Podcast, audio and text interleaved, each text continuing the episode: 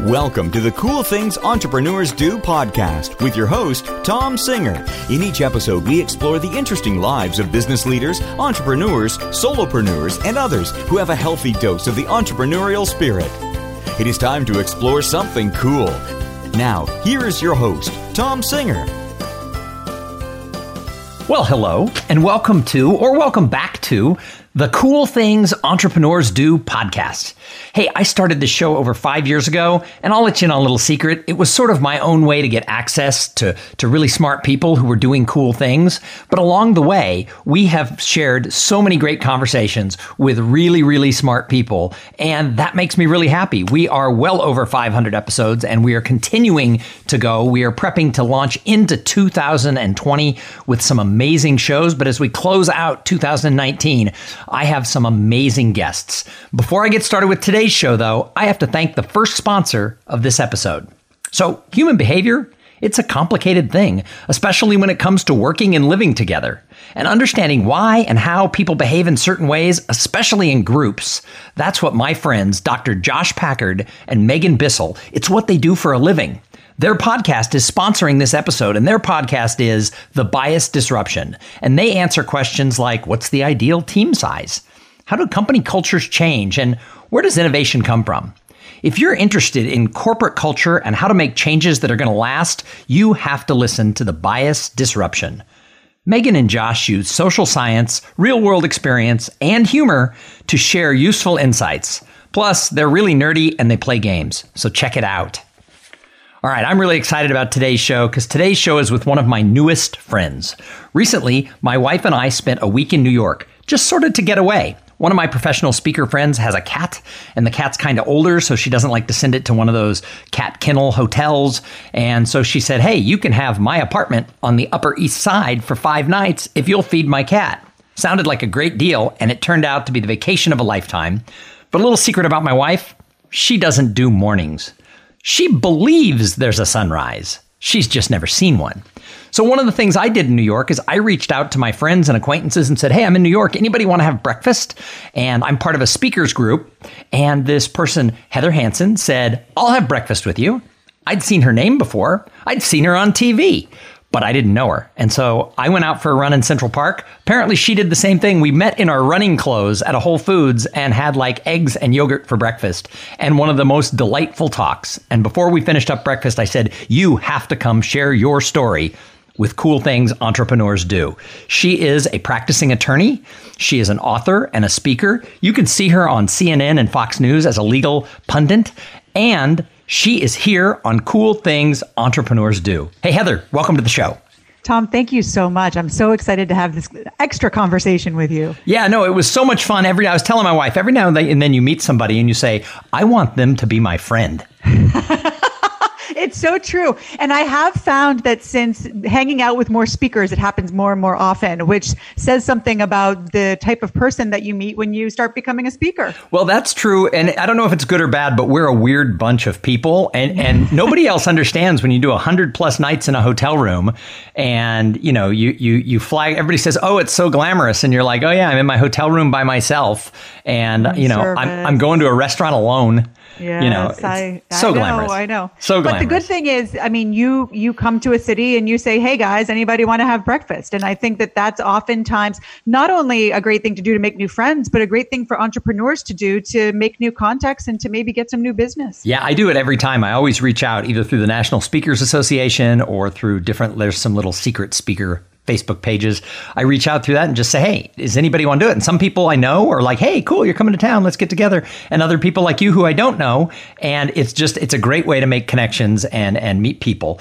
And so anyway, I'm glad that we did that. And I'm especially glad because you're doing things that I think really will resonate with the people who listen to cool things entrepreneurs do.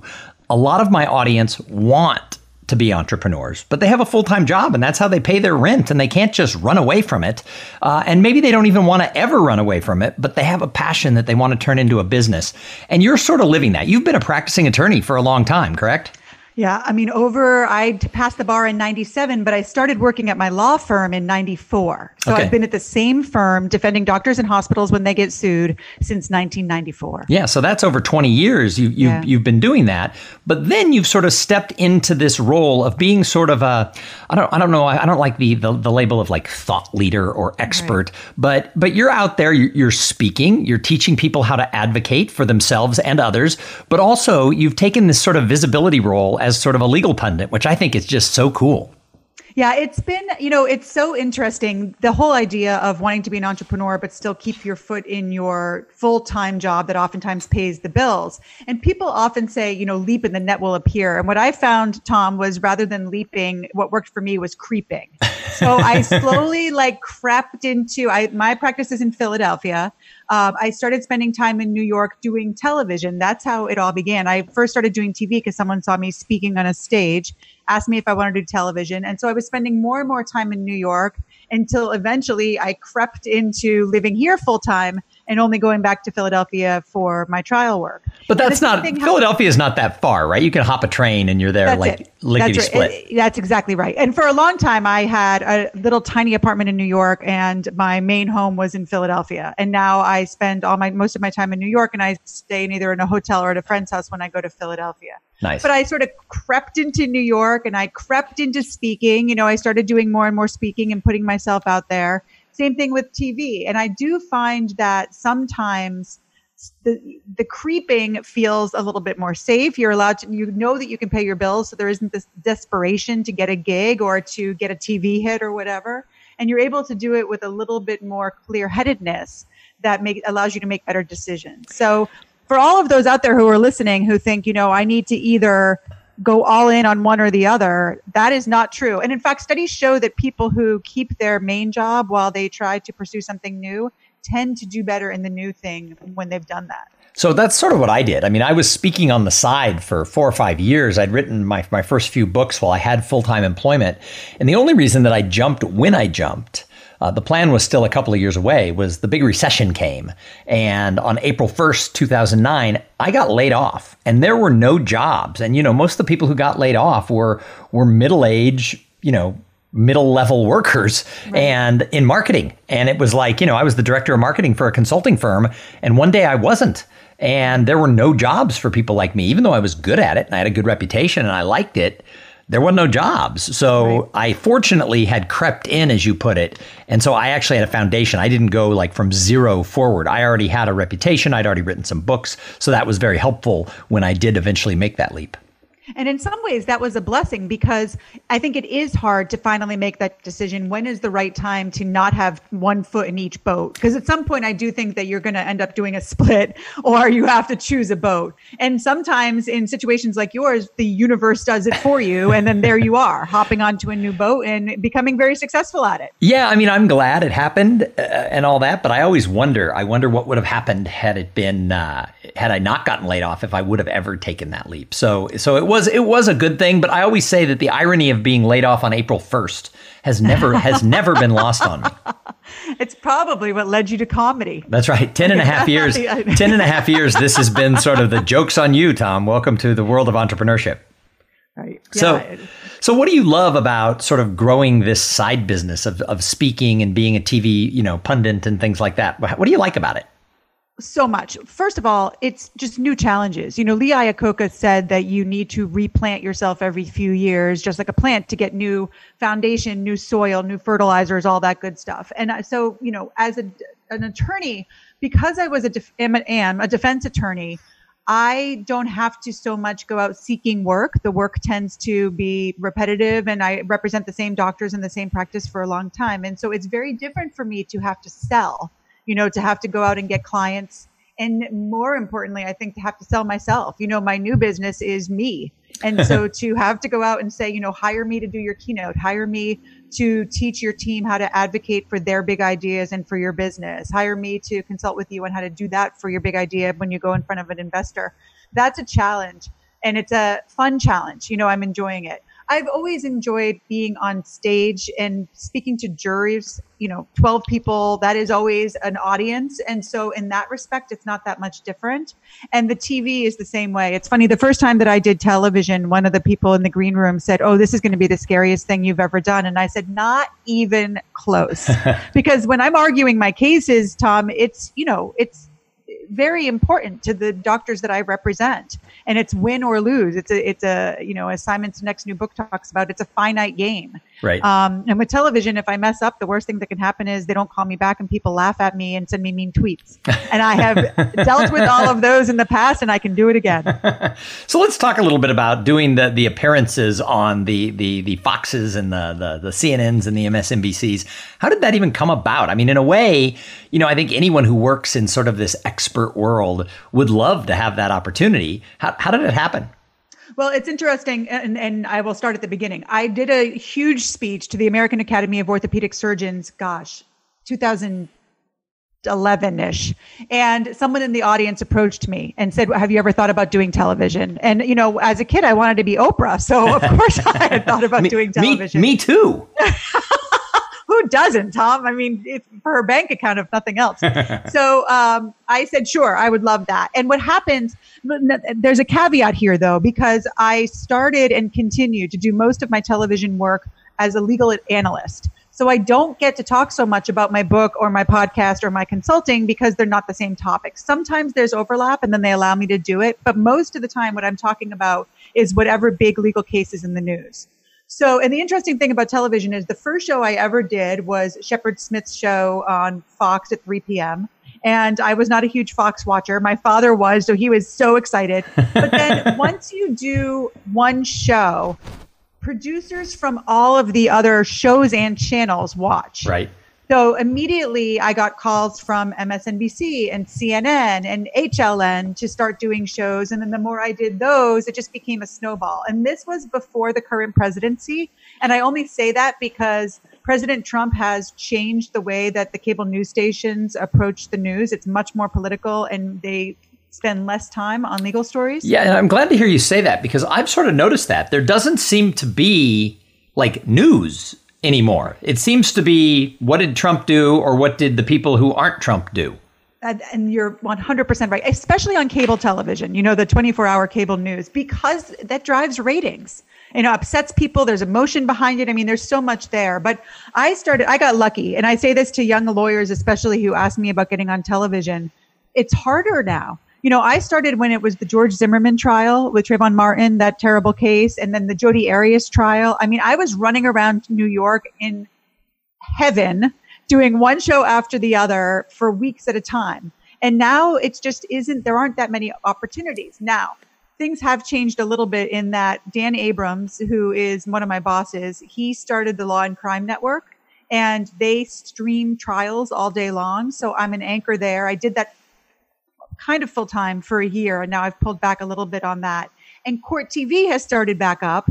Um, and so that too allows for lawyers to have a little bit more opportunity to be on television. But the interesting thing, Tom, is I think we still look at TV as, oh gosh, I'd like to be on TV. But I tell people all the time, your Instagram is your TV. Your Facebook is your TV. Your ability to podcast. There is so there's so much content out there that television is not the place that people necessarily go. And so if you have a message that you want to share in the way you want to share it, use the resources you have available to you. And if you're an entrepreneur, do it to talk about your business on the television stations that you have at your fingertips with your phone. Well, and they used to say that if you were an author and you've written a book, I've written several books, that if you could get on the Today Show, you would move like 100,000 books. And now they say you move hundreds of books. I mean, it's the, uh, the, audience size because we have so many channels and even off TV now. We have what 700,000 podcasts that you can choose from and we have all the things on YouTube and everything else that uh, there's so many choices that there is no single large audience anymore that nobody can move as many books because there's just nobody who has that many eyeballs at one time. I think that that's right. And I think that that's why you really, you know, I always say, and when I'm teaching people how to advocate, that they have to know their jury. You know, who are you trying to sell your story to? Who are you trying to advocate to? And I think that when you're trying to sell your book, for example, you want to go on those podcasts where the people who are most likely to buy your books are listening. And so that might not be the Today Show. I saw a spike in my books after I did Good Day Philadelphia. Um, so I think sometimes local is better than national. Mm-hmm. I think that you really, whatever it is that you're advocating for, whether it's your book, your business, or your big idea, you really need to know who your jury is and then figure out the best way to sell to them. So when did you start your podcast? Uh, it's been just about a year. I think like October 15th of 2018 was probably the first episode aired. Okay. And what caused you to jump into that medium? Well, I knew couple things. I loved being a podcast guest. Um, I loved radio as a medium. I've done quite a bit of uh, Sirius interviews uh, when I, again, as a legal analyst primarily. And I think that radio is really interesting because you can get into deeper conversations. You have more time. It's not like TV with these short little hits. I knew that my book was coming out in April and thought that this would be a good way to start to build a bit of an audience before the book came out. Although I probably didn't give myself enough lead time. You know, it takes time with a podcast to build an audience, and I probably didn't give myself enough time. But it has been, and I know you you say this all the time. I've listened, I've heard you say this, but it has been the greatest gift because you can ask people to have conversations with you that would otherwise you'd never get to ask. Right. So I've had some of the most I think my favorite guest was um, when I was anchoring at the Law and Crime Network. We covered the Larry Nassar trial. He was the gymnast doctor who was accused oh, of yeah. molesting all those um, young women. And the judge for that trial, her name's Judge Rosemary Aquilina, and she at the beginning of that those that those hearings, only about 50 women planned to come forward and most of them didn't plan to use their names. By the end of those hearings, over 150 women came forward and the majority of them did use their names. And I think it's in large part because of the way that Judge Aquilina addressed it. And specifically, one question that she used that Tom, I write about this in my book, and I recommend that all entrepreneurs think about this question slash request and use it in their business when the women would come before her to tell their story, she wouldn't say, Tell me what happened to you. She wouldn't say, Tell me what I need to know. She said, Tell me what you want me to know. Mm. And that put the power back in those women's hands and that they could express themselves in any way they wanted. And since then, I have used that in my family relationships, in my personal relationships, and in my work with my clients. Because when you start a conversation by saying, tell me what you want me to know, things open up and people say things that you otherwise would never get with little short closed questions. So why don't you tell the audience of cool things entrepreneurs do what you'd like them to know about Heather Hansen? Oh, I love that. Look at that. Tell me what you want me to know. I want you to know that if you have a big idea and we all have big ideas, you have got to advocate for it. You know, there's a book and I have it here because I, I love it. It's a children's book and it's what to do with your big idea. What do you do with an idea? And it, in that book, it's similar to the GE commercial where you see the idea and it, the idea needs love and it needs attention and it needs time and it needs passion and it needs books and it needs studying. And I think all of those things are true. But one of the things that we forget is that your idea also needs someone to advocate for it. Your idea needs someone to speak for it and to support it and get it out into the world.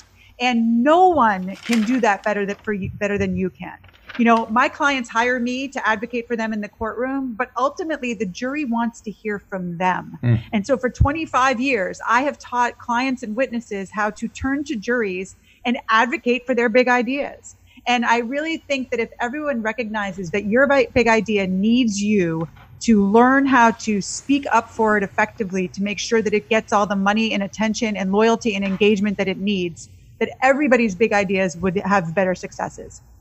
I like that. I think that's good. So I always ask people now, this is kind of a new question on the show. How important do you think it is for people who are entrepreneurs or even a successful lawyer? How important do you think it is for people in any career to, number one, trust themselves, but number two, to like themselves? Wow, deep. These are deep questions. The trust question is one that I talk about a lot because I one of the five C's of an advocate is credibility. And I cannot win a case if the jury doesn't find me credible. And I can't win a case if the jury doesn't find my client credible.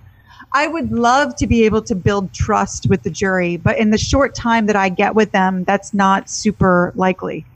But trusting yourself is, I mean, you've been with yourself as long as you've been alive. And I do think that it is imperative that you trust yourself. And that means that you have to build that trust the same way that you would with someone else. So if you set expectations, you have to meet them. And if you make promises, you have to keep them. And if you don't, you have to be honest with yourself. Because if I tell myself I'm going to get out of bed tomorrow morning at 4:30 and go for a run, and then I don't, well, I'm going to trust myself a little bit less the next time that I say that. So I think trusting yourself as an entrepreneur, especially because there's no one else holding you accountable. amen. amen to that. You've got to trust yourself. And in the same way, and this is something that I am really stepping into now at this stage of my life, you must like yourself because you have to be able to sell yourself. So you have to be able to really believe in the things that you can do for the people that you serve so that you can actively promote them and advocate for them. And I think that that takes a real sense of self knowledge and, to be honest, self love. Yeah, I mean, I'm I'm discovering that now. I think I spent about 14 years letting the ideas of others uh, through words or actions get into that little voice in my head and make me feel I wasn't worthy. And uh, you know, I think I've finally gotten to a point where I can say, "Oh, shut up, little voice." yeah, yeah, that little voice is always going to be there. Elizabeth Gilbert has a great analogy. You know that that's the voice of fear, right? And she has a great analogy where she says, if you're going on a car trip, fear gets to go along for the ride, but fear has to sit, doesn't get to control the wheel for sure. It doesn't get to give directions. It doesn't even get to control the radio. Fear has to sit in the back seat, and you take the road, you take the wheel, you like to that. make the plan. Yeah, That's- I love that too. I, I think that's awesome. So, in the work I do, I work with entrepreneurs and CEOs and companies on this gap that exists for many, not for everybody, between potential and performance. You know, I always tell people that, you know, potential's great. We get excited about it, but potential doesn't equal results. I actually call some of the work I do the paradox of potential because we're so excited, but does it really mean anything? Does potential alone mean buff squat? You know, I don't I don't know. So I always like to ask now the people who come on the show, why do you think some people are more capable of getting across that gap and other people fall into the abyss? I think that there's so many answers to that. I mean, I just finished a book called Good Habits, Bad Habits that talks about how 43% of what we do in a day is habits. And so I think that establishing the healthy habits that are going to support you reaching your potential is important. I know that that's easier said than done, but it's definitely um, something that we all need to look at what our habits are and whether or not they're serving us.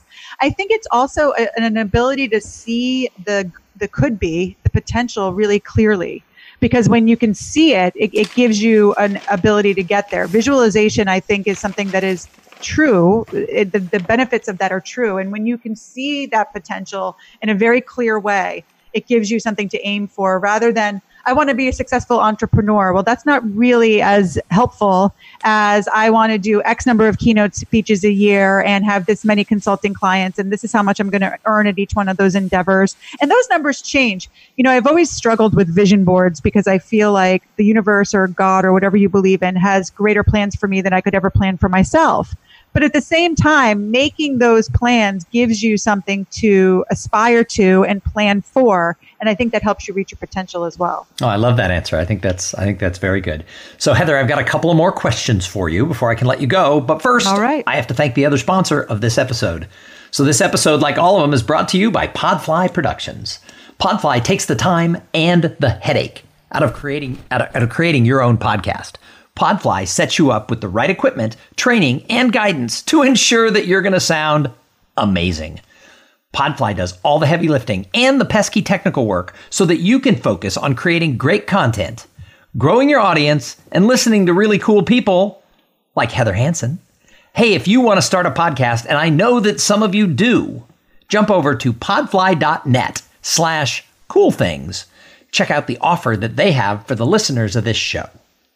So, Heather, I call this show Cool Things Entrepreneurs Do. What's the coolest thing you're doing in business right now? Oh my gosh, so many cool things. So the book came out in April. I'm still doing some touring with the book. I'd still do quite a bit of speaking. Um, a group of female surgeons has me coming in next week to do like a book club with them.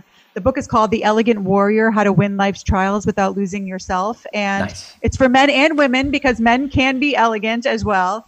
And it talks about some of the lessons I've learned from the courtroom and how they apply to life. So that's the, the I think probably the coolest thing. The podcast is also called The Elegant Warrior, and that's another cool thing I'm doing. And then working with companies to teach them how to advocate for their big ideas and give them specific actionable tools to do so. Awesome. So, Heather, I love to ask people who come on the show who they admire because we could talk about you and your career all day long. However, I think great entrepreneurs are observers. So, the best question, I love this question, is who do you admire when you look at the entrepreneurosphere, the world of entrepreneurs? Who do you say she's she or he are doing the cool things? you know it's there's so many people i admire for different reasons i have a lot of admiration for my father for his patience i have a lot of admiration for my mother for her um, empathy and kindness i have tons of admiration for Kindra Hall for her energy and her enthusiasm and her unwillingness to quit I have a ton of uh, uh, admiration for Neen James for owning those things about her that make her different. I think that everyone that I meet in this world has something that I can aspire to and take a piece of. I used to say that as a young attorney, I wanted to be second chair, backup lawyer to as many different lawyers as I could because I wanted to get everyone's style so I could take pieces and create my own mosaic of a style. Hmm. And I feel the same way about entrepreneurs. I mean, I'm a voracious reader. I'm a huge, I admire Seth Godin in a huge way because of the way that he can really condense things down to a short idea and make it really understandable. So I've got a lot of people on my list, but just about everyone that I meet. I admire your idea that you turned 50 years old and decided that you were going to make the next next what 25 years? Yeah, 50 to 75, yeah. Yeah, I love that. And I admire that and I look up to it because I do think that so often we think as we get older that we're sort of losing opportunities and you saw it the exact opposite. Yeah, I mean, I, I literally we talk about it on the show once in a while, but it's I said I'm going to make 50 to 75 the best years of my life, and and there's there's two things that come out of that. First of all, is my dad was 52 when I was born. I don't even have a memory of my own dad till he's almost 60, and he lived to be 99. He was widowed at 70, and everybody thought, well, boy, because my parents had a great relationship, that's going to be really hard on him, and it was.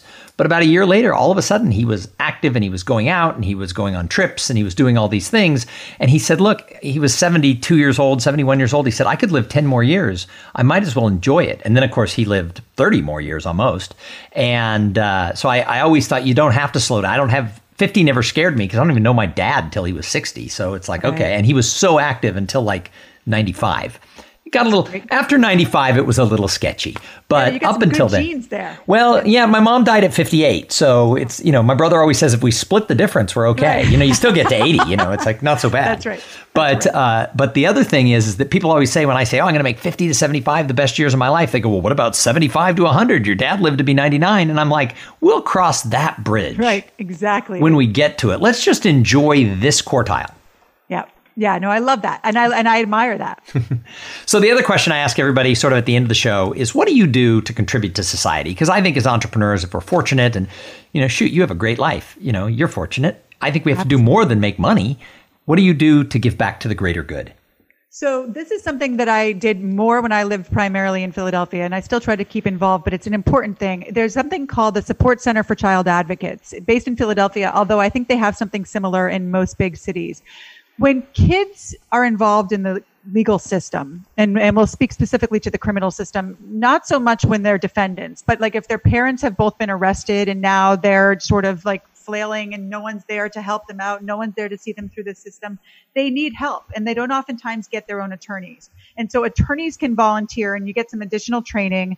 That training is intense and it also makes you realize what high stakes really are but you get to go in and represent a child as they go through the system. You know, it's not criminal defense. If they're charged with crimes, that's a different story. But this is as like a guardian, someone who's looking out for the child's interest. And it is super rewarding and also eye-opening. And so anyone who has the opportunity, if you're a lawyer, to do that, it's uh, it's an opportunity that I wouldn't let pass. Nice. So Heather, if somebody's listening to this and they think I I want to be an elegant warrior, and they want to, you know, they want to know more about you. Maybe they, you know, they have an organization, maybe a, you know, a women's organization. They're like, she's the perfect speaker. How do they find you? I just changed my website. By the time that this is live, it will be live. It is advocate2win.com. And you can reach out to me at Heather at Advocate to Win. The book is available there. There's a link to the podcast there. You can also see um, some of the speeches that I've done, a link to some testimonials. All the good stuff is going to be found there. Nice. Advocate to win. I think that's a great, a great tagline because think about it. As entrepreneurs who are doing cool things, If we don't advocate our own big ideas, if we don't advocate to win, no one's going to do it for us. I spent a lot of time waiting for some people to show up with magic fairy dust, and guess what? It doesn't happen. No, that's absolutely that's the whole point of the business. So thank you for that. So any last words for the audience? No, I just think that, you know, entrepreneurs are doing cool things every day, even in the days that it doesn't feel like they're very cool, you know, when you're balancing your books. And just remember that it takes time. One step forward, two steps back. It's all a dance. Absolutely. Well, Heather Hansen, thank you so much for being a guest here on Cool Things Entrepreneurs Do. And thank you so much to everybody who tuned in and listened. I said it, I say it every time. If it wasn't for the audience, why would we do this? There'd be no show. So if you like the show, jump on the Apple Podcast and leave a review, subscribe, do play a little game, walk around, get everyone in your office to subscribe on their iPhone. In fact, if you could get 10 people to subscribe, take a picture and send it to me, and I'll give you something. I don't know what it'll be, but uh, subscriptions are what drive podcasts. So I always ask. I don't know if it ever happens, but let's have some fun with it. Hey, but do this Go out there, find out what is your big idea. Are you advocating for it? Go do that. Make sure your ladder's against the right wall and go out and try new things. And while you're doing that, have a great day. Thank you for being part of the Cool Things Entrepreneurs Do podcast. Without your participation and listening to these conversations, there is no show. Connect with Tom at tomsinger.com and follow him on Twitter at, at tomsinger.